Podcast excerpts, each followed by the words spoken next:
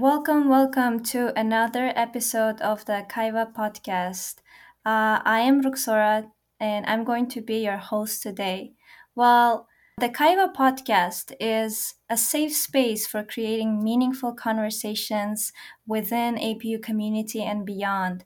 The topics we discuss range from as simple as student life to even politics at times. So we have a wide range of topics please feel free to check out our other episode and today's episode especially.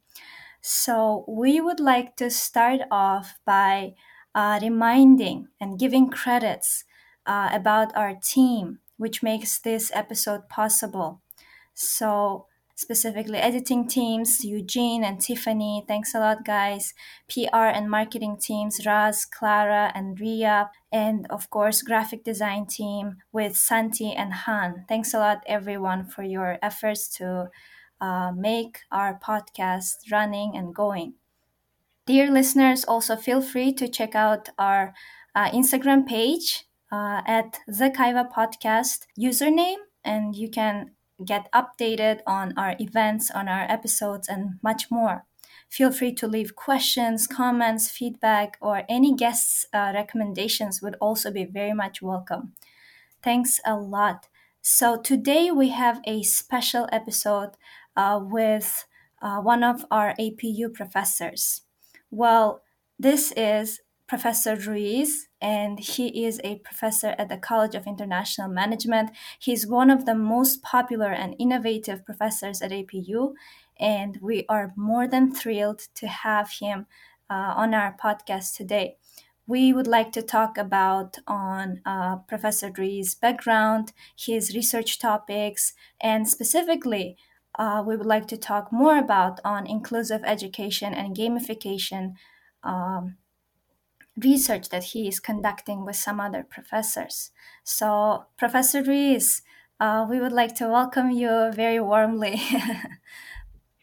thank you, thank you, thank you, uh, Kaiwa team, Luxora, Santi, uh, for the invitation.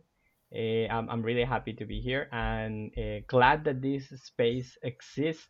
I mean, this is wonderful. Yeah, I, I can't tell you um, more about it, but I think we have uh, we're going to go through that later. So I'm happy to be here. Oh, thanks a lot, Professor, uh, for uh, saying yes to our invitation, for sparing some time out of your busy schedule. And we would like to have an amazing uh, conversation with you today. So, most of our listeners will enjoy it as well, I hope. All right. So, Probably we can start off with a bit of uh, introduction. Uh, Professor Ruiz, could you please talk a bit more about yourself, uh, the classes you teach, your hum- your home country of Colombia, your hobbies, and more? Right, right. Thank you. So, sure. Um, about myself, so I'm human being, person. Uh, yeah, uh, he. his uh, pronoun. Um, what else? Um, come from Colombia, Latin American country. It's at the north of South America. Uh, we have two oceans. Uh, I was born in, uh, let's say, maybe like the fifth or fourth, fourth uh, biggest city in the country, which is Cartagena. It's close to the beach, so kind of tourism uh, focused uh, city. Uh, I'm familiar with the sea, fishes, fishery, and all that. Uh, I, I actually like Beppu has the ocean in front, so that's pretty cool. And Mhm. um, and actually, my mother is from another city, uh, which is close to the mountains. So I'm happy because I have the two things I like here in Beppu, you know, the mountains and the ocean in front. So that's pretty Mhm. cool. Uh, about what else about myself? Uh, the things that I teach. Oh, yeah, year at APU will be like what my this is my one first first year in APU. I started in October last year. Uh, yeah, I'm pretty new here, so yeah, but so far enjoying it.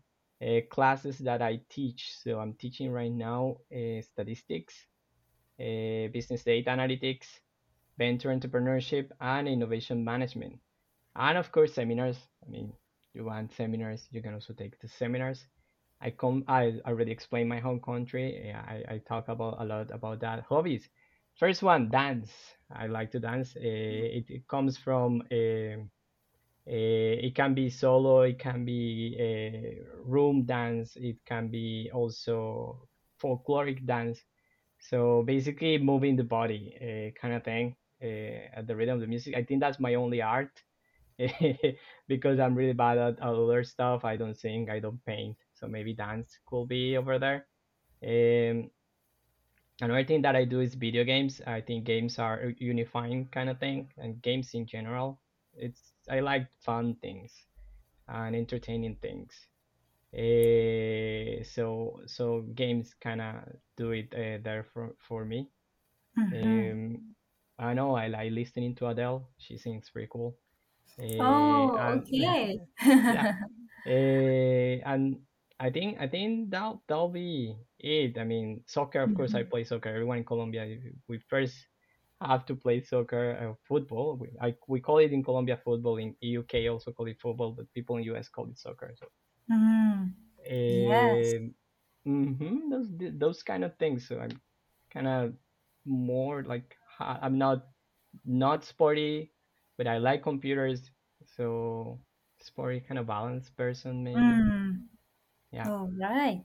And I've also heard from my seminar professor actually that you play uh, futsal. And Oh is yeah. that much related to football, I believe, right? It is. It is. It is actually Mm, the the the ball is different. The field uh, size is different. Uh, the the body requirements are different because you need a lot of stamina to play futsal. But mhm, yeah, it's, it's almost the same. Yeah, I would I play with uh, uh, with the professor. It was he, he he was actually good. He he he endured the whole match. I was tired at the first hour. He he he was able to to play well the two hours. That was amazing. All right. Yeah. So, and you also mentioned that you are familiar with sea. And uh, were you involved in any water sports uh, before when you were in Colombia?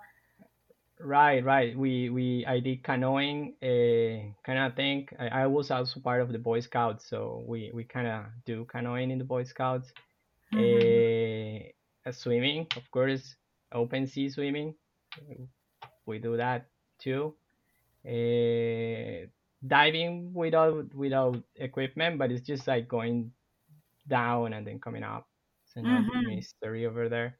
Um, I think I think that about the sea.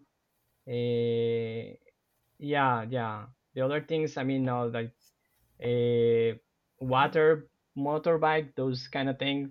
We'll just ride them for fun, and and that big float that just jump and throws you to the ocean too. That, those are just for fun. So maybe the the sport was canoeing, the only serious thing I did in the ocean, and swimming, canoeing, and, and swimming. That sounds very much exciting. Yeah. And uh, the fact that you mentioned about your hobbies also uh, makes us students much more relatable to professors because we do not have that uh, very often a chance to talk with professors, especially uh, in terms of their hobbies and pastimes. Uh, so having this conversation makes us the students and professors much closer and being on the same page because we all have all those hobbies especially video Right. games right so yeah that is very interesting to know thanks a lot uh, maybe from now on we can move on to rapid fire questions so i'll ask you a few questions and you can either answer very quickly or not so so whichever you prefer. Ready. well Let's see what happens. Okay. Um, you, I guess, touched upon uh, a bit already, but uh, what is your best way to take a break from your research and academics? Okay, right now that's that's that's uh that's actually a, trick question because right now I play with my my baby. So uh that's it's like oh professor, come on, something more exciting. But yeah, that's the like thing that I do. But uh when when when I was it, it, it's changed over time. At at the beginning I used to go club dancing like whole night kind of thing, raving crazy, but just dancing by myself. That's something I used to do uh, then eating with friends too. That was in my uh, when I was student in my lab as a student, kind of exploring other other countries like uh, with a friend of Palestine, let's go to eat Palestinian food. Friend from India, let's go eat Indian food. But to to Indian places, you know, original places, kind of hide hidden places. Uh, another thing that I used to do was playing games. Sure, I used to play a lot of League of Legends. I wanted to get gold, and I got gold. Uh, so the, those were kind of things I used to do to to unwind. And there was, of course, a time that I used to read books when I didn't have money to pay internet. I, I mostly uh, read books. So that's that's kind of the thing that I used to do to Mm. unwind. Okay, thanks a lot Yeah. for that. And one of the perks of being in the diverse team or diverse uh, environment of education is also having an opportunity to taste different cuisines, right? As you mentioned. Yeah. Yeah. okay. So another one. What is your favorite food to cook for your ha- for your family if you cook or to get for your family? Cool. So the one that I cook is is is a chicken, chicken breast, but I uh, kind of simmer it with uh, various vegetables and a tamarind juice. Tamarind juice with a little bit of green Thai curry. So it's gonna be bitter, sweet, and salty. I, I like to put all this taste over there. So that that's the, the, the, the one I like to, to cook for them with some rice and carrots and peas. Uh, that's the one that I cook for them uh, when I when I have time and when when they ask me to cook. Okay. Uh, yeah, and that that will be that will be for it. Yeah. Mm, okay. So quite again diverse kind of flavor profiles in the Yeah, yeah, in yeah, the uh, meal. That's lovely. yeah. Especially as we're getting closer to the lunchtime, so that's a good appetizer reminder, actually. Okay. Uh, how many languages do you speak, Professor? Good. So, well, that just like professionally, I think only English and and and Spanish, like professionally, professionally. But I can understand Japanese. I can go classes in Japanese. Maybe I'll get 70% the first hour. Then after that, then my brain will go decreasing over time. So it's going to go down after the first hour of uh, listening to Japanese. Uh, I can speak too. I can get myself. Uh, exp- I mean, I can explain my ideas in Japanese, but not professionally. You know, not like going to a conference and kind of explaining the way they do. Saisho ni and all topic point one, point two, and there is this kind of of I know theater that they have and protocols that they have for the presentation that I still don't master. But I I can of course go and and explain things to someone in Japanese. So those those three will be the ones I can understand because of Latin heritage. We can understand French a little bit, Portuguese like a lot. We can speak with uh, Brazilians or Portuguese, no problem. Uh, we understand each other even though we don't speak the same language. And Italians, you can you can understand Italians uh, uh, whether they are cursing you or telling you good things. You can tell that it's because we we have the same roots.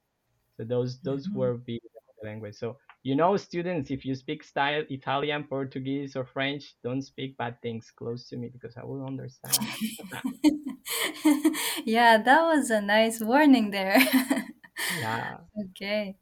Um, Spanish is a beautiful language. Uh, I was uh, I had a chance to take uh, Spanish one and two uh, at APU, but then it's been quite a while since I took them, and uh, mostly I'm afraid to say that, but uh, I mostly forgot. Oh, I mean, I mostly forgot the classes. I mean the the way we use the language so far because Right. the more you don't use the language the worse you get at it i guess so yeah, Yeah. but still, it's a beautiful one. Yeah. Yeah, I would Do love to remember? continue learning it. Do you remember at least hola or? Yes, hola, ¿cómo estás? Ah, good, good, good. bien. That's it. Excellent. Yes. With that, you can you should say that and smile, and you you won the the Mm, conversation, and people can start speaking by themselves. Maybe. yeah. The interesting thing is actually, I think if I review uh, a few times uh, the things that we were taught, uh, probably I can handle the language because the structure grammar structure of the language is pretty similar to that of Russian language, which I speak, and Okay, um, yeah, and the words are pretty much similar with the words of English, and Right, yeah, right, yeah, yeah, yeah. That's a good one. Um, next probably can be uh, Beppu life or Tokyo life. Which one would you prefer for a long-term living? Can I commute between the two? No? Of course. yeah, because that's what we're doing actually right now. Because my wife and I both we love Tokyo. I mean, for for doing things, uh, entertainment, and um, I mean, getting to see new stuff, meeting new people. Tokyo's better. Uh, it's, it, it of course is noisy, but it feels alive. Uh, at least from our point of view. Right now, Beppu is cool because we're raising a kid, so it's safer for for for our boy. It's less noisy, less contamination, more nature and all that. So it's it's good for this moment. But when we were students and when we were uh, not parents, then Tokyo definitely will win the prize. So what we do right now is that okay, we're living in Beppu in a kind of slow pace place less contamination and all that. And then, of course, we go Tokyo uh, every time that we can. Hmm. Yeah. Okay, that was an interesting answer. um, and then just a random thing. Uh, what is your favorite choice from APU Cafeteria's uh, menu? Yeah, you know that uh, normally uh, I take um, I will take the Thai curry normally, but after I went to my human dock uh, medical exam, now I cannot use to eat too much fat. So now I'm taking the chicken steaky or the what was the other one? The tandoori chicken, and then I take it with sakoku sakoku s mhm. uh, miso. Miso is good for your health. Good bacteria. It's gonna help you a lot. Everything that has uh, fermented things is good. So miso, I recommend it. Uh, cool more for winter right now. It's gonna be cool. I mean, nice to have this warm miso in, in, in your body. Uh, so I think that's my normal goal. So I'll be, uh, yeah, the chicken, sakokues, and miso. That'll be my my normal. I'm Yeah, waiting, Coop. If someone for the Coop is listening, I beg you, please bring back the takoraisu. Bring back takoraisu. yeah. Uh, most of your choices are very much healthy, and thank you very much for promoting healthy food, healthy eating habits. And uh, yeah, if anyone from the cafeteria uh, management or administration is listening to us for some reason, uh, it would be very much uh, asked for and requested to also bring back the chicken karaage, halal chicken karaage. They used to have it, but no longer. So Oh. yeah, I wouldn't say it's that healthy, but still, it was very much delicious. How about taco rice? Uh, is it rice with octopus or? Oh, that's a pretty cool question. Hey, this is an international university, eh, right? So taco rice is about uh, they call it taco rice because there because it has salsa. So they think it's Mexican food, but it's not. It's just rice with a little bit of lettuce, uh, cheese, and uh, green meat. I think is they use uh, beef meat. So it's the closest thing that you have to, um, let's say, Western or Latin uh, flavored food. So uh, for for us in Latin America, it was really nice to go to the Coop cafeteria and ask for the taco rice. I uh, heard that they, they had it for a while here in in in, in APU, but then they stopped uh, uh, bringing it in. I don't know why. Uh, Mm, but that taco rice is more like it, it has some Mexi- Mexican salsa. That's it. Well, that's why they call it taco rice. It's okay. So marketing play. something similar to tacos, Mexican tacos, then? Not the It's a octopus in Japanese? Yeah, not the octopus, not Mm, the animal, the the little guy with a lot of arms. No, it's just taco, Mexican taco thingy. okay. Yeah. All right. Thanks for enlightening us on that. Um, maybe we can jump into the main part of our uh, of our conversation today. So, and we would like to dive into your academic uh, background as well as current academic interests and uh, and what you're involved in currently, um, academic research. So, let's start with how you came to become a professor or how did you make a decision to join academia? How was it like? Yeah, there's a there's a story. So, you know, at the beginning when I was undergrad, I wanted to be a video game designer. I wanted to make video games. And uh, I love programming, but actually I study electronic engineer. I'm an engineer. Um, I I for some reason I was doing robots, then I I like software. Um, because I think with software you can create anything that you want. Whatever things in your mind, you can do it with software, and then uh, it can help people. And because also I'm lazy, and software helps to automate tasks, so there you go. I can do anything and automate anything I want if I just have the creativity to put it in the software. So that's why I like software. And then I wanted to do video games because I thought they were fun. Uh, I graduated and I went to a company that was making video games. Uh, um, I did video games for one year, and then I felt empty because I was creating actually a, it was a, a digital marketing company. So we were creating games to engage uh, people with brands. So the main end was to get to people to to get to know the brands and buy more things. So I was saying, so I'm creating games for people to buy things that maybe they don't need. So it felt felt like wrong, I think, for me. I mean, that was my opinion at that moment. So I wanted to do something else. And because again, I'm lazy, uh, I wanted to do more by doing less.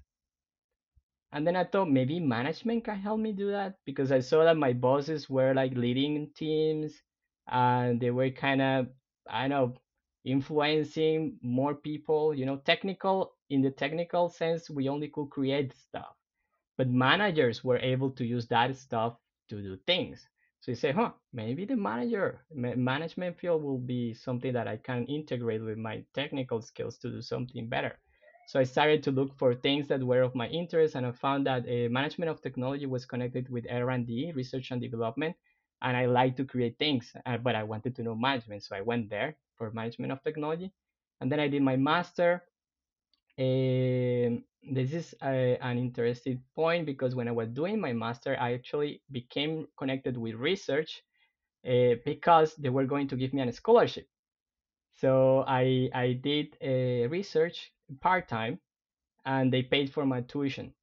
And while doing research part time, I was able to partake in projects. So that was kind of you I had to find my own source of income by doing projects, research projects. So it was like a crazy learning experience. And and I like I like I started to like research in that moment. Uh, and I was able to connect with what I wanted. Actually, was uh, to learn techniques, methodologies, concepts uh, that were connected with science, po- making policies for science and technology how to use science and technology for the wealth of people, to help uh, societies, to optimize projects, to do more by by doing less. So, oh, okay, this is where I want to be. So I I came uh, there, uh, started to study more about management of technology. Then I connected with IT because I, of course, my background, software and, and electronic engineer, and IT is kind of transversal technology that can be applied everywhere. So then I started to study more everything about management of technology related with ITs. Um, and I did my thesis with uh, small and medium enterprises, like the best practices that they have back there in Colombia. Uh, and one of the findings was that they, they actually needed more ITs uh, to use. And I really enjoyed that also connecting with people and kind of uh, feeling that or, or, or teachings, the techniques that we were learning in class we were teaching them to managers of small companies and they found it useful and they were applying that so it was so cool that experience so again that helped me to okay i'm doing more by doing less So right now I'm just not creating a software. Now I'm teaching people to use the software so they can really get something useful from it. So that's that's kind of the, the transformation of why I decided to combine with management. Now why professor? Uh, the thing the thing with being a researcher is that is actually you don't become a researcher because you're gonna make a lot of money. It's more a call uh, to to to people that is passionate about learning and, and, and satisfy curiosity so, uh, kind of the best position for us as researchers is is to either continue in academia by becoming professor or going to a private company. And I really have a problem with private companies because I I I don't like much to be told what to do. So so I, I my path was definitely academia. I, I wanted to look for more freedom uh, so I can follow the paths that I think are uh, the best for what I want to do in, in the end, doing more by doing less. And teaching is cool. I mean, you get like, uh, if you were able to see um, my message for students uh, in, in, my website in APU, I, I think teaching is, is, a way to impact new generations. So there, there it is. Again, I'm doing more by doing less. You're changing minds. You're, you're kind of sending a message to new generations. So uh, yeah, like my professor taught me some cool things. I want to keep doing the same. Kind of okay, spread the message of uh, you can be yourself. You can reach your full potential. You don't have to feed uh, to do the same that we've been doing before. Uh, yeah, there, there is a lot to talk about co-op and how we're destroying the world right now. So we need to stop that. So this this kind of um, the the the the thing that I think why I, I, I went into into into the professor way. So two reasons basically. One mm-hmm. because it's it's the best way for us researchers to to kind of get money at the top of our career, uh, because it's a way also to to impact more lives. I think. Mm-hmm. Yeah. All right.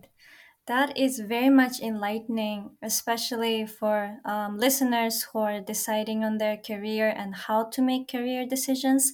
And uh, the fact that you uh, reminded us about your uh, about your in person kind of experience in the field before going into academia was also very much useful, I guess, because as far as I also heard from other sources, the person will not understand his or her passion before uh, they uh, try out the thing right. before they get into the uh, activity themselves.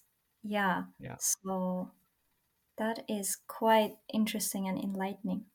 Yeah, yeah, that's like something people tells you follow your heart, but how do you know what your heart wants? so yeah, you need to explore and and know mm-hmm. know that that's the room for for failure. I mean, it doesn't have to be you you maybe you this is not what you want. You try something, this is not what you want, and don't blame yourself. Give yourself a second chance and keep trying. Uh, you're, you're gonna find it for sure. Mm-hmm. All right. Yeah that is a great piece of advice there. So, um, and another thing that popped up in my mind was related to the research activities themselves because uh, they probably require a lot of patience and uh, commitment because it's a long process and you should be writing and sitting in one place and uh, trying to do research um, but also, it, it, probably depends from field to field how much sedentary uh, research lifestyle uh, a professor or mm. researcher might have. But how do you cope with that? I mean, uh, do you have to have a lot of patience before going into this field? So uh, that's interesting because it, it it depending on person you kind of uh, manage the things different. Uh, one we, one thing we have to fight with eh, a lot is with procrastination. Maybe mm-hmm. all of us have to do fight with that, but yeah, you need to have a eh, to be able to can maintain self motivation for long times because it takes time and because you're gonna fail many multiple times. So you're gonna be frustrated on the way uh, to validate your hypothesis or to find answers to your questions the method that you do once uh, maybe they give you some results but they are not the best ones. So you have to keep trying come back again with new methods with new techniques new experiments. People is gonna criticize you a lot. So that i mean if you want to do research to satisfy someone else then that's not definitely the way it is it is about yourself but i think that's that's a, an adventure that you kind of learn about while doing the phd but uh, research is, is more about about uh, about about yourself. Kind of uh, uh, self motivation is, is the most im- important thing. How do i cope with that? Uh, ah well conferences help sharing ideas with similar minded people or sharing ideas in general uh, applying now things in the classroom applying techniques for, for the gamification research I'm applying. Mm-hmm. Uh, I'm not doing research yet, so don't worry, students. You're not my my my subjects of experiment, but uh, it, it it it helps uh, when you can apply your research uh, for what you do every day, and also um, research can help you to inform uh, other people's about things. For example, my research in entrepreneurship, I I actually use it to give advice to my family when they're doing ventures. I want to do this business.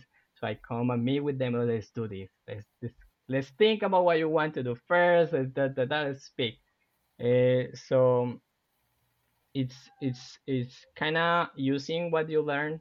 How do I cope with that? Using what I learn, um, um, sharing with other people, uh, and always keep keep my sights on the on the big picture in why I'm doing this self motivation and why I'm I'm doing this. And of course, it's it's okay if one day you or one week, even weeks. Sometimes there is even week I don't want to do research at all. Mm. I just I need to stop this, and I I know I I I go uh, to to to walk to to to to hike or or I just sit to watch TV. I don't know, just something different learn a new mm-hmm. recipe right now i want to learn how to to do this the the glass bead uh, kind of thing i know miyukis i know those things mm-hmm. they, we can do pretty cool pixel art with that so i, I want to learn how to do that uh, so that that's that's thing so there are different several ways uh, you guys are not alone there and there are many ways that we can cope with that we can even use it's not it's not bad. Eh? Yeah. Yeah. All right. So, uh, moving on to the next question, uh, we would like to also know a bit more about your educational background. Uh, we heard oh. that you studied both in your home country as well as uh, here in Tokyo, Tokyo Tech, one of the most um, uh, famous tech universities all over the world, I, I believe. So, yeah. how was your experience in terms of that? Right, right. So in Colombia, it was it was it was nice. I kind of learned about uh, human relationships and all, and all that in my context in back in my country. And then uh, the PhD here in Japan, it was always a dream to come to Japan, and for me also a dream to do PhD. So I kind of combined them both. And actually, I chose Sci-Tech. It was it was actually a lucky guess because I was more interested in the sensei, uh, Miyazaki sensei. I actually kind of stalked her res- uh, uh, research. I was thinking about Ritsumeikan, actually, Ritsumeikan, uh, Taitek, and Todai. Those three had very good MOT programs. Uh, but Miyazaki, Miyazaki sensei got me because she was uh, she actually she was Japanese and actually lived outside Japan in UK. So I thought that she was going to understand more my position as an international student. She had very interesting topic of research. So I chose her as my uh, I'm a tutor, and she was in Taitek. So that's how I got to Taitek uh, actually. Uh, she had been in another university. Maybe uh, uh, two two important things were that the curriculum and the and the professor. The mm-hmm. curriculum had to align with what I wanted, and the professor had to align with what I what I was and what what I wanted. Um, that that was a yeah the experience right the experience uh, studying in Japan. You you also asked me about that right? Mm-hmm. So right, at the beginning, I think you guys are, are might be uh, maybe I don't connect with you, but at least my experience the first year was crazy. I, I was happy all the time. I, even though the, the food was bad, I wanted to go and get a shampoo and I got a conditioner because I could not read katakana. Uh, I didn't know where to find stuff. It was crazy. It was going to be my first winter outside eh, because in Colombia we don't have winter. So here was going to be my first winter. I was super scared, but some of the lab mates uh, helped me finding clothes and how to deal with winter. Still, it was really tough for me. Uh, so first year is full of kind of ups and downs, uh, but mostly we're happy because the new country is Tokyo. You know, one of the coolest city in the world and all that. Um, then the second year is not that fun because then you start missing things. Then you start realizing that Japan is a really special country and Japanese are really special people. So we need connections. So of course you start building your your circle with international friends, but still not the same. Uh, then you start struggling with okay, you do you you actually have to do research. Not only you came here for fun. Uh, in this case, study. You have to study and you have to deal with that. And you also have to deal with yourself because there is no one else for you, right? It's only you. So a lot of things start to shock. Uh, so second year, third year start to be more tricky. And then uh, when you're close into graduation, then that's, that's another tricky part. Are you going to stay here? Are you going to do everything that is needed to stay here? Are you going to go back? Uh, all those kind of things. So there's a lot of challenge, I think, uh, as the uh, as the international student experience. Uh, but in the end, it helps. It helped me grow, grow uh, to the person I am today. I'm of happy that I experienced all that. Uh, so it was pretty cool from the human perspective. Uh, in the in the technical perspective, you know, uh, I Taite was one of the best universities in tech, like you said. So I was expecting to see robots and, and kind of things flying around campus and solar panels and all that. There is solar panels. There there are robots. They have a pretty cool competition on on on water propelled cars, and there is also even uh, some prosthetics uh, competitions in in the campus. Uh, so it, it was not what I expected, but it still was it was better better maybe in a, in another sense. And of course, interna- living and sharing with other international students is so cool. There is so much learning, different views of of, of life. So I, I don't know. I will, I will uh, my at least my approach was kind of let's talk about sensible uses issues with everyone. I mean, uh, the apartheid in South Africa, what people in South Africa really thinks about that racism with uh, with people in South Africa. Sometimes we one day we even did a, a, a, a we share ideas about Wakanda. Was it Black Panther racist movie or was it cool? Uh, so this kind of stuff uh, we, we were uh, talking about it and about food I, I, halal. We had this this friend we, he, he played with us while they were doing ramadan. We were are you crazy you cannot drink water. And and we were playing football from like three to six so he did not drink water. Where did you, what's going on with you guys? It's crazy. So we spoke about that too. Mm. So in the end, after he after he finished the match at six, uh, well, by the time that uh, they, they can they are allowed to, to drink, he he just stick himself to the to the to the to the water. It was mm. super. But that the thing is, I mean, you get to experience a lot of things, different point of view. So that's pretty cool. Uh, the international uh, student experience. Mm-hmm. Yeah. So, what you mentioned about social uh, issues and social aspects of your study experience serves as a nice segue to our uh, next question related to your own research in right. inclusive education and uh, the role of gamification in it. So, could you please uh, talk a bit more about what inclusive education is and uh, the role of gamification in it, and probably right. how it relates to entrepreneurship? Good, good. Thank you for that question. So yeah, researcher, that that's something that you cannot ask researchers. Tell me about your research because we can speak like for hours. so you did. So you did. You you took that way, but I will try to be concise here. So inclusive education. This is a very broad concept, and it kind of came important after the release of the SDGs. So it was important before. Actually, people uh, were trying to make education more inclusive. Uh, this is for um, countries and institutions that deal with international students, kind of thing. So you have language education and uh, multicultural education and all those fields involved. Also, professionals that have to deal with with different cultures. So you have nurses that have to work with uh, with uh, patients that are from different countries. They have different cultures.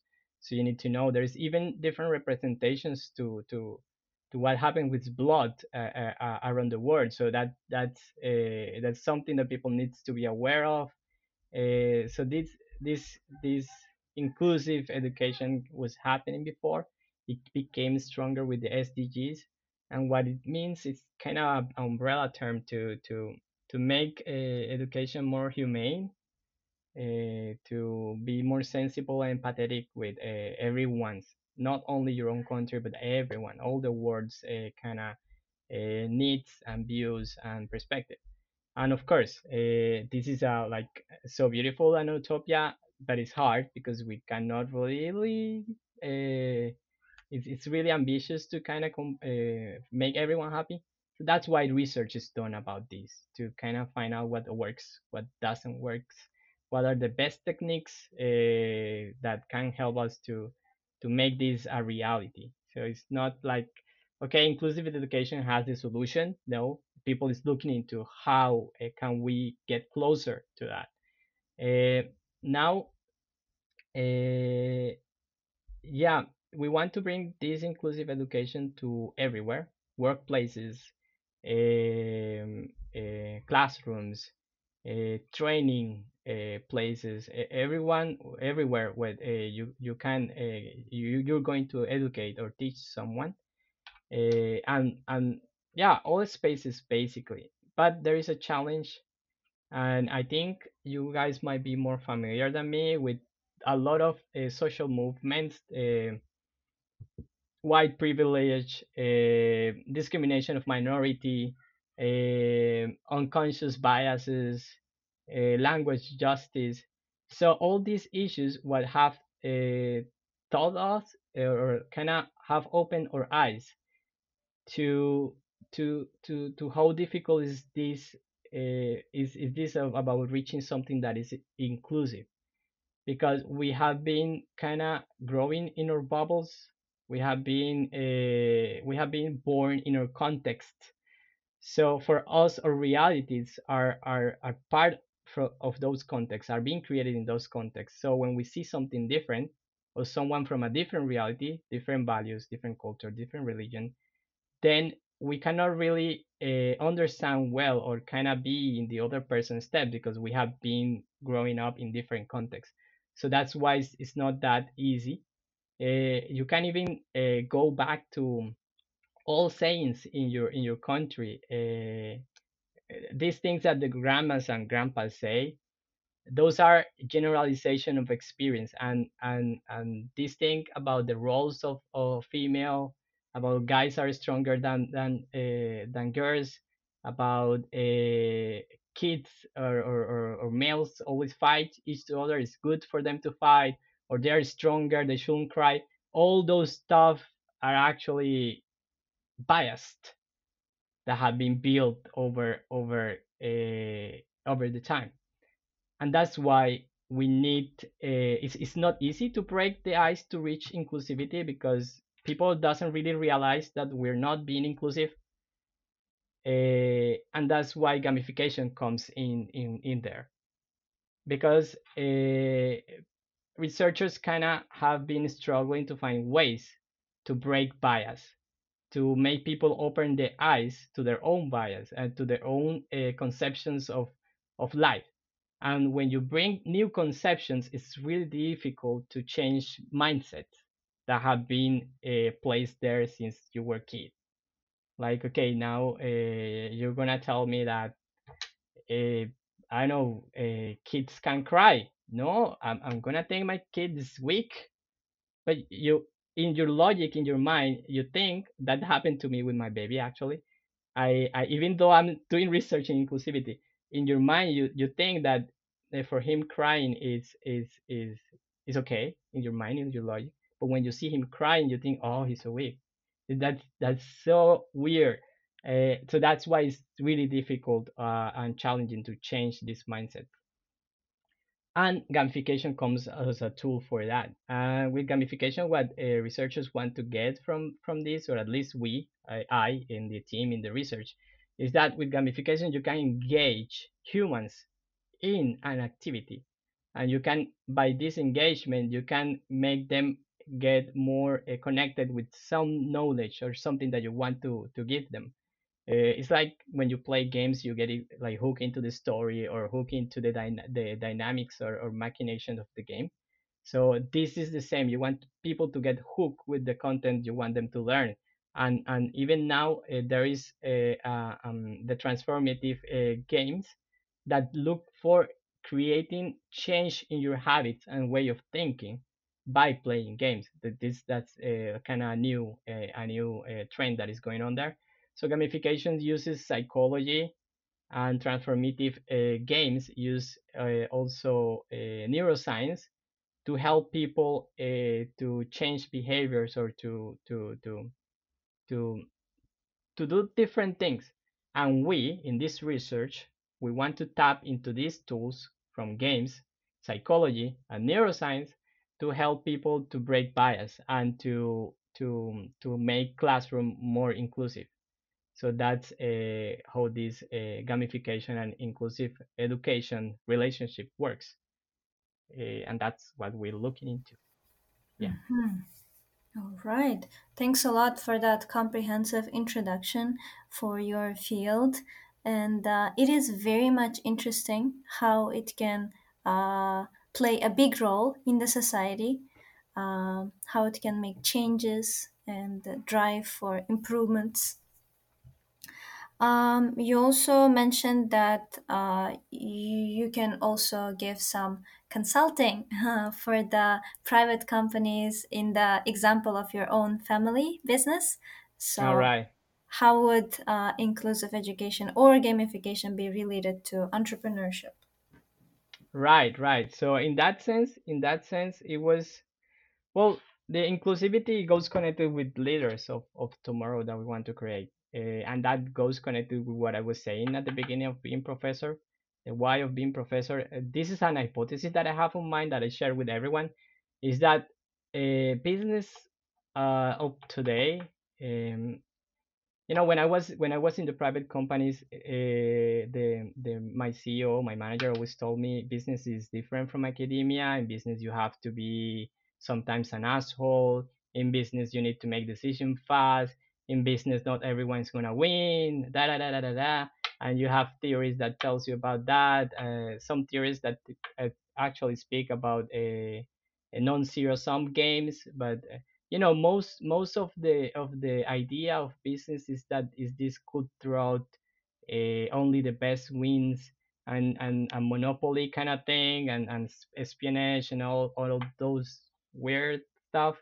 And i think maybe that's our reality right now that could be and and definitely so reality right now we we see that a lot of conflict and stuff are, are created because of this mentality so my hypothesis is that this happens because we haven't found a, a better way of doing things. Why? Because resources are limited. Because if if you, I mean, in in in this kind of um, limited resources um, world in we live in, uh, we are kind of uh, we get we think people think that you're successful if you are able to accumulate more, if you get more from other people but I think that that's maybe basic principles that that lead and, and move the entire system to become non-sustainable. So my hypothesis is that if we kind of give or, or find out ways, business models that are actually sustainable, business models where you can get wealth, but not only you, but other people also can wealth, things that are actually giving back uh, then then things could be better. I mean, this is my hypothesis that not all managers are bad per se or are selfish per se. Is that tools, theories, and everything they have learned is like that. So if if you if everything you've learned is is is telling you to be greedy, to be selfish, then you're gonna definitely end, end up like that. So inclusivity, if we have that into account for business education and for entrepreneurship, then we might be able to help entrepreneurs to to to to find different ways of of, of creating businesses and, and giving back to, to society. So that's kind of the hypothesis. A lot of people tell me that's too much positive. Who knows? It's not it's not gonna change, but I think it's gonna change. If you can still make money and you're generating good uh, return to your society, then why not, right? That's what I believe. So that in inclusivity and gamification is precisely uh, to help in engagement to with these with these uh, with these ideas. Uh, in the sense of entrepreneurship, is to to make it more friendly, more accessible, because people uh, with with new topics, when you're learning something new, it becomes a little bit dif- difficult in in a in a business school context or in a training context it become new things for us to learn new things sometimes it become difficult. So gamification will help uh, students and teacher to make uh, this learning process more fun and more engaging. So it's about that. It's about making learning uh, a more effective and fun activity for professors and and students Mm-hmm. I see. yeah So, uh, especially for the students of uh, College of International Management, as well as our new College of Sustainability, your insights about how uh, sustainability and social corporate responsibility can be tied into entrepreneurship will probably be very much helpful, especially in deciding their future in business and in sustainable business, especially. Thanks a lot for that. And uh, moving on to uh, the next question, we would like to also ask how inclusive education uh, plays out within our university, within APU. At what Mm, stage of inclusive education are we? And uh, do you see inclusive education uh, at APU? And in general, what are your thoughts on that? Yeah, so there is one thing that I liked here and kind of caught me in a shock. It was shocking for me at the beginning. Uh, that at least for for for disabled disabled uh, students we have stuff. And and what I like about this is that is is is emerging and, I, and normally when things are emerging the idea is that they don't work but in here in APU it was actually the contrary because it's it's more on demand and because it's on demand there are no protocols so basically they're going to cater the needs of the student that have a special condition so that was actually a, a surprising positively surprising for me. Uh, I heard about a case uh, of, of a student that actually other students volunteered to help them with class um, because of the of, of that student limitation. And it, it became a, a, a really cool thing because the, the administrative staff were involved the students themselves were involved and in the end the professor and the whole class was involved in that uh, in that uh, process of of uh, helping the student. And also in my classes i have i have, I have uh, cases where the office actually let me knows about a student with special needs. And they tell me please uh, you're allowed because of course we have legal obligations. So they tell me you're allowed to do this this this this this that uh, because of these student conditions. And so first it's cool for me to know in advance so i can adapt uh, my class and um, and everything I, I want to to do in interactions and everything with the students and it's cool because the institution is aware that we have to do something about it so uh, in summary will be that APU is doing something uh, in some dimensions. Uh, however, it seems uh, I'm new, I am new, and I don't know all the students and all the things going on in the university.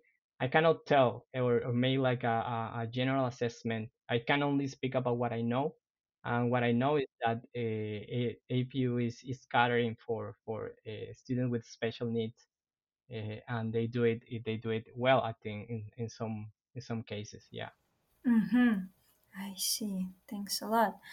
Um, and probably most of the listeners and students at APU know uh, gamification to some extent is also related to the experiential learning, which is the base for MCW class, multicultural uh, workshop that all the first year students kind of uh, are actually expected to take one of the ob- uh, obligatory credits that we have. So uh, right there we also have some of the games involved in the class in order to better engage japanese based students to english based students. So what do you think about that class and how gamification plays within that class? Have you you probably have had a chance to uh, to talk about such sort of a class. Mm. Yeah, so sure, sure. I actually was lucky. I met uh, Misa Fiduci Sensei, who's, who's now leading that. Uh, and and actually, I had talks with her about this because um, we went into a, a workshop about about this multicultural, multilingual education, and and there was this result that was again shocking for me. Many things shocked me because I like to learn. So uh, there was this thing in our syllabus that it says, "What are you doing for uh, inclusive and multicultural teaching?" And normally, all of professors we we write there, we're gonna make groups, multicultural groups, and with that, we kind of wash our hands and say, "Yeah, that's multicultural teaching." Then I spoke with Misa Sensei. I saw the workshop, and there was this piece of research that said, just putting them together is not gonna work you need to have activities you need to have an intention behind a, a, a putting together a, um, creating multicultural and multilingual spaces for them to work mm-hmm. uh, for them to actually become useful not not a, a constraint and then Misa Sensei explained to me that what they do in the MCW, like all these activities to break the ice, to improve teamwork, and to to kind of uh, eh, highlight everyone's strengths and all that.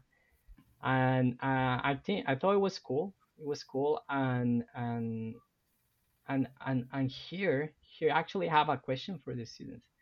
Mm-hmm. When I learned that everyone in AP, you know APU right multicultural campus multicultural and this is one of the skills that you guys are gonna get when you get out and that's one of the differentiators differentiators of APU or kind of one of the advantages that you have because of this uh, international environment.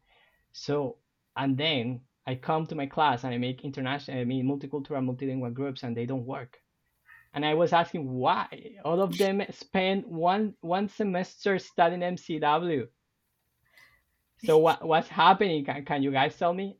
By the way, I'm doing research about this to find out what's going on with Misa Sensei. So all your answers are gonna help me, help us actually. Mm.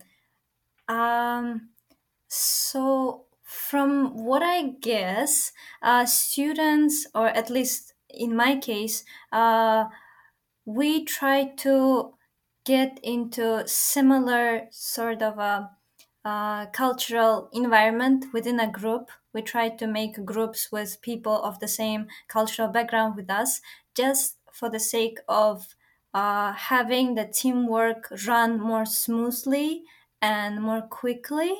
Um, because as you know students have many classes and aside from that they have part-time job and everything so in a sense students are also quite busy i would say and in order to accelerate the process of uh, finishing that group work or having easier group work would be the cause for uh, avoiding avoiding to have a multicultural environment and probably also another reason could be uh, the grade uh, which is the motivating factor for us to to be involved in the teamwork. So as we are focusing on the grade and having a good grade so we also want to build a group with uh, people who we can trust, who we can uh, talk smoothly, interact smoothly and quickly.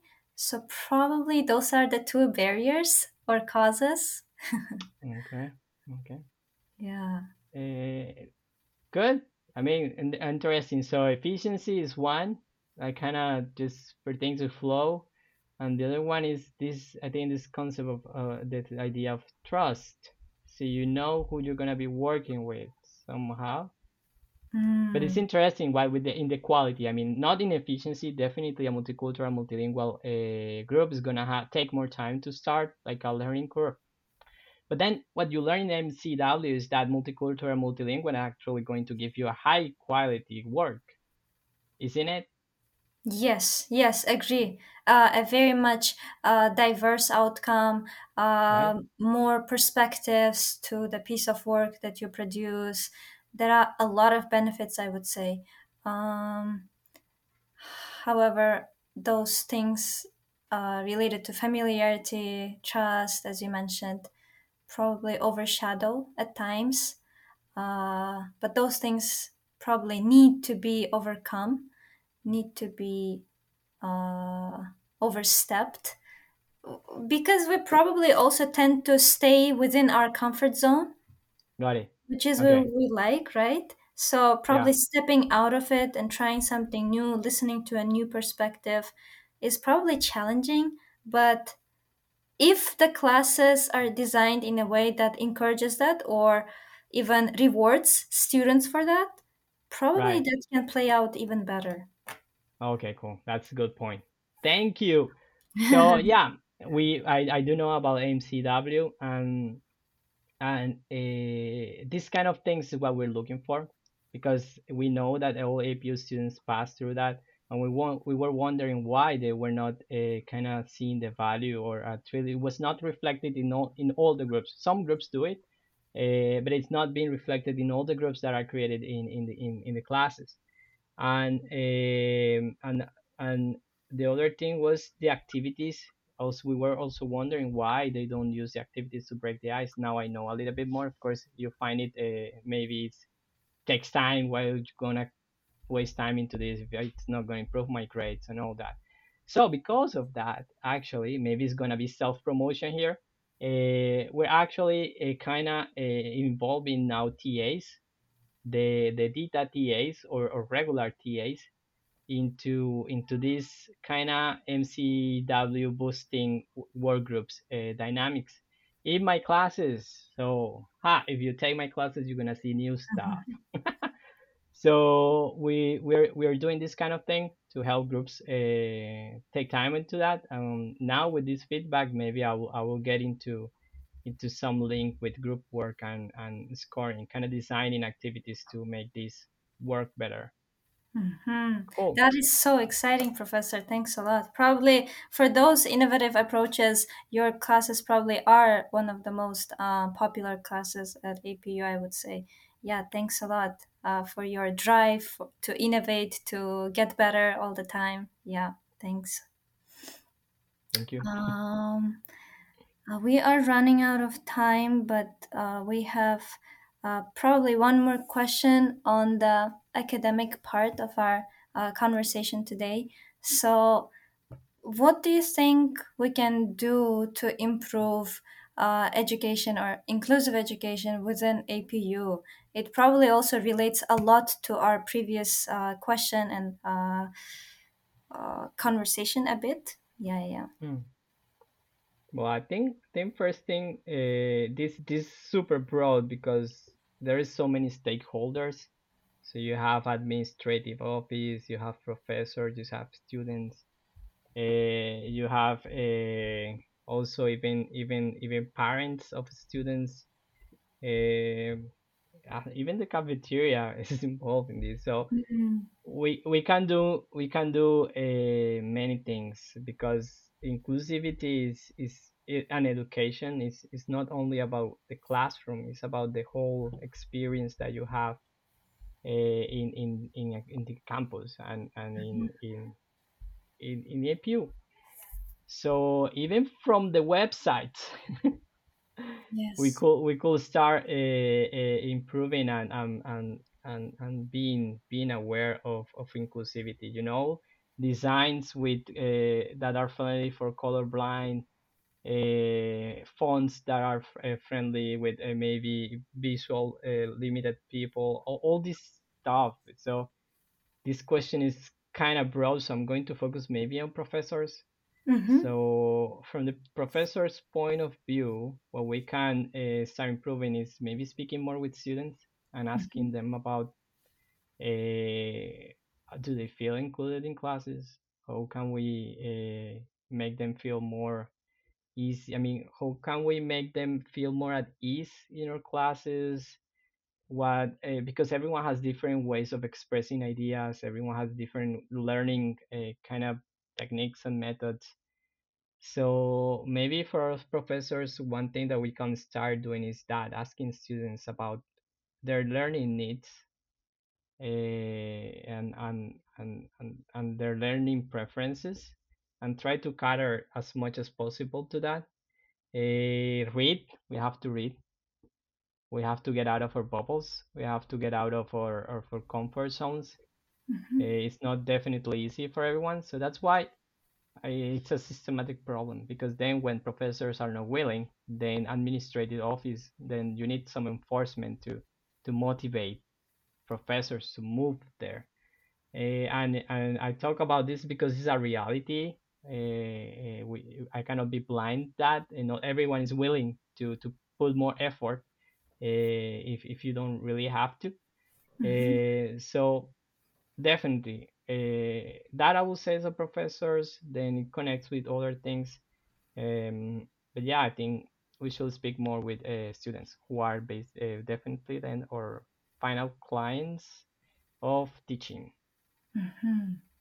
All Yeah, right.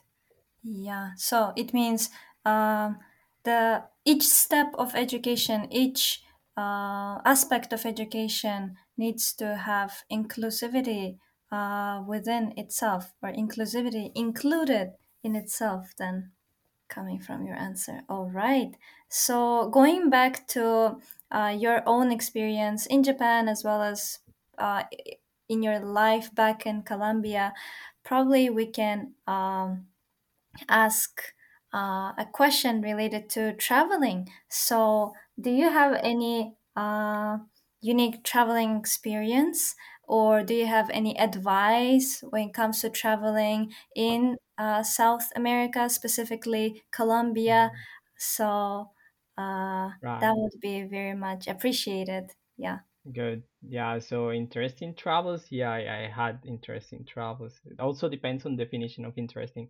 Uh, but in Colombia, then I'll, I'll focus more in, in, in students who want to go to Colombia. So the thing with Colombia is that uh, it, it's gonna blow your mind if you go to Colombia, and depending on the city that you go, it's gonna be different.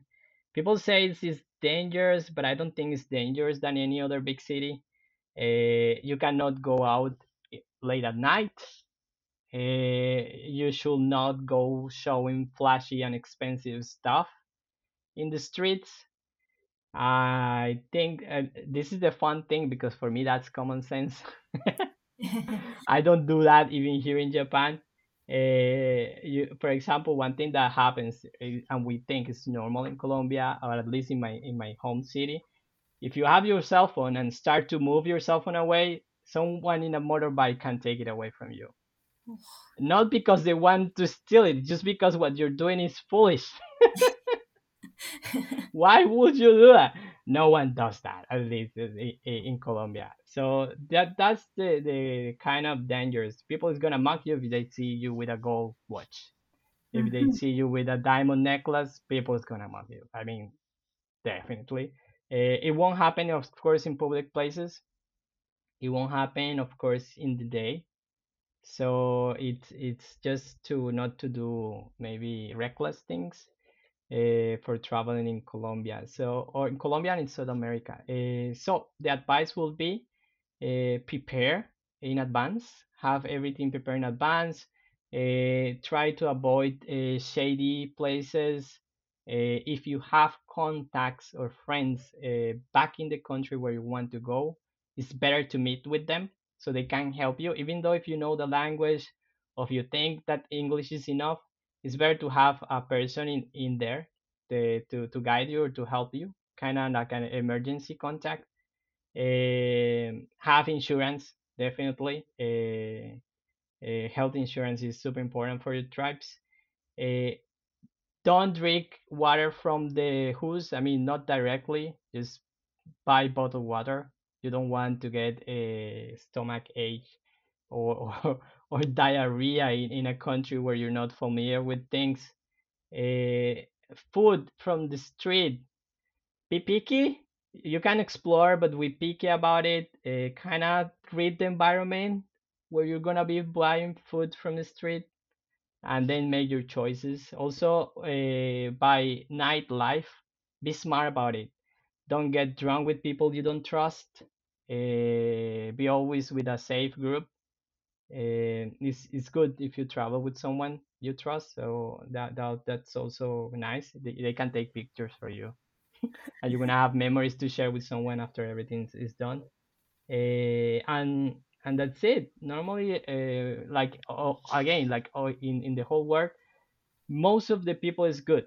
But you of course might find some bad people so you have to take care about that. Uh, so maybe maybe that that uh, those could be my advices Mm-hmm. uh, if, if you plan to, to travel to south america now for interesting uh, travel experience i really enjoy um, road trip i did to izu peninsula with my friends Mm-hmm. uh, when i was living in tokyo that was cool we we went for two nights in car and we slept in in in tents the the cool thing it was that we didn't know it was illegal in Japan just to place your tent and sleep anywhere. So we were kind of sleeping in the beach, and that was illegal.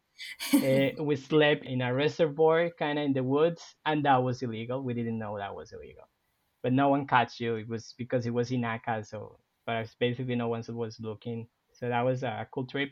If you're gonna take a tent, make sure you take a tent, and you're gonna camp. Make sure that your tent is strong because we the the wind blew the tent up. It was raining and we had to sleep in the car, and it was horrible experience. Yeah, there was mosquitoes, there was rain, uh, uh, and then when we were stuck in the car, we could not open the windows. So you imagine that we were five guys in a car, people farting. It, it was horrible. Don't don't do that. Don't do that. Don't do that so that was that was actually a fun experience a lot of ex- uh, things to remember we even got lost driving in the woods by following google maps it, it was horrible but it was nice so that was a, a, a really nice experience I see.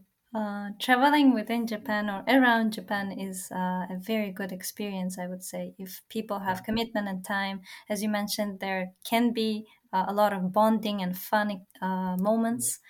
So, and uh, as a closing remark, but we are very, um, we are, uh, we would continue our conversation if we had more time definitely because it was going uh, even more and more interesting with every question we were going with professor. Uh, but uh, in the interest of time and in respect of professor's time we would probably go on to close the episode. And uh, as a closing remark professor would you please uh, give us some general advice for us students in terms of career uh, or studies or life or anything that you'd like to say. right. So basically it's enjoy your time. And this by enjoy time i mean uh, i know you guys are are ha- everyone has different contexts everyone have different needs back home. Everyone has different needs here in in in, in japan. And everyone of course have different dreams. Uh, so a general advice for everyone is to have fun to enjoy whatever you do. If you're gonna do baitos do baitos that you can enjoy. Do baitos that maybe are gonna be related with what you want to do when you work. Do baitos do activities extracurricular things that makes you feel uh, makes you feel motivated that you think that might help you in the future for something. Maybe because you're knowing someone maybe because you're learning a skill you want to learn maybe because they just make you happy and they might help you to de-stress. Uh, do that. It's basically being present. Don't let uh, the wind take you you know like when you are not really there and and you just do things because of doing things. Just just be present in your choices of using the time. And hopefully uh, by by being present i mean is try to to listen to to your heart to the things that motivate you and that uh, you think are going to to to help you grow. Uh, in general that'll be a, a general advice. Uh, for those of you who are looking into getting into companies then it's basically the rule. If you want to work in Japan, you must focus in your Japanese skills. Definitely. Like there is no li, li like business way. Li, no, no, they're gonna take me because I'm good. Just focus in Japanese. Do that. It's gonna help you if you want to work here. Uh, maybe some people are able to find a way. Me as a as a student from Latin America, I wasn't able. Maybe if you're from US or other countries, maybe you will be chosen just because where you're from, and that happens. There is bias in selection. I'm not. I, I mean, I'm gonna say it out loud because we actually did experiments back in our student life. Uh, we went to clubs and we introduced ourselves to to ladies from being from countries of different countries, like when you introduce that you're from Colombia, you get one type of conversation. But when I introduce myself from being from Italy, uh, Italia, then you have different type of conversation. I was like, what? So that was an experiment. So I'm telling you, bias is there uh, in the society, Japanese society. Bias is there. So just learn your Japanese, do your your your homework in in the requirements that they they need for you to to kind of uh, get into a Japanese work. Then, if you want to go back to your country, then you basically are, are whatever you do here is good. Uh, don't forget to get your contacts back home to to work in parallel what you're learning here in Japan. Keep in contact back home.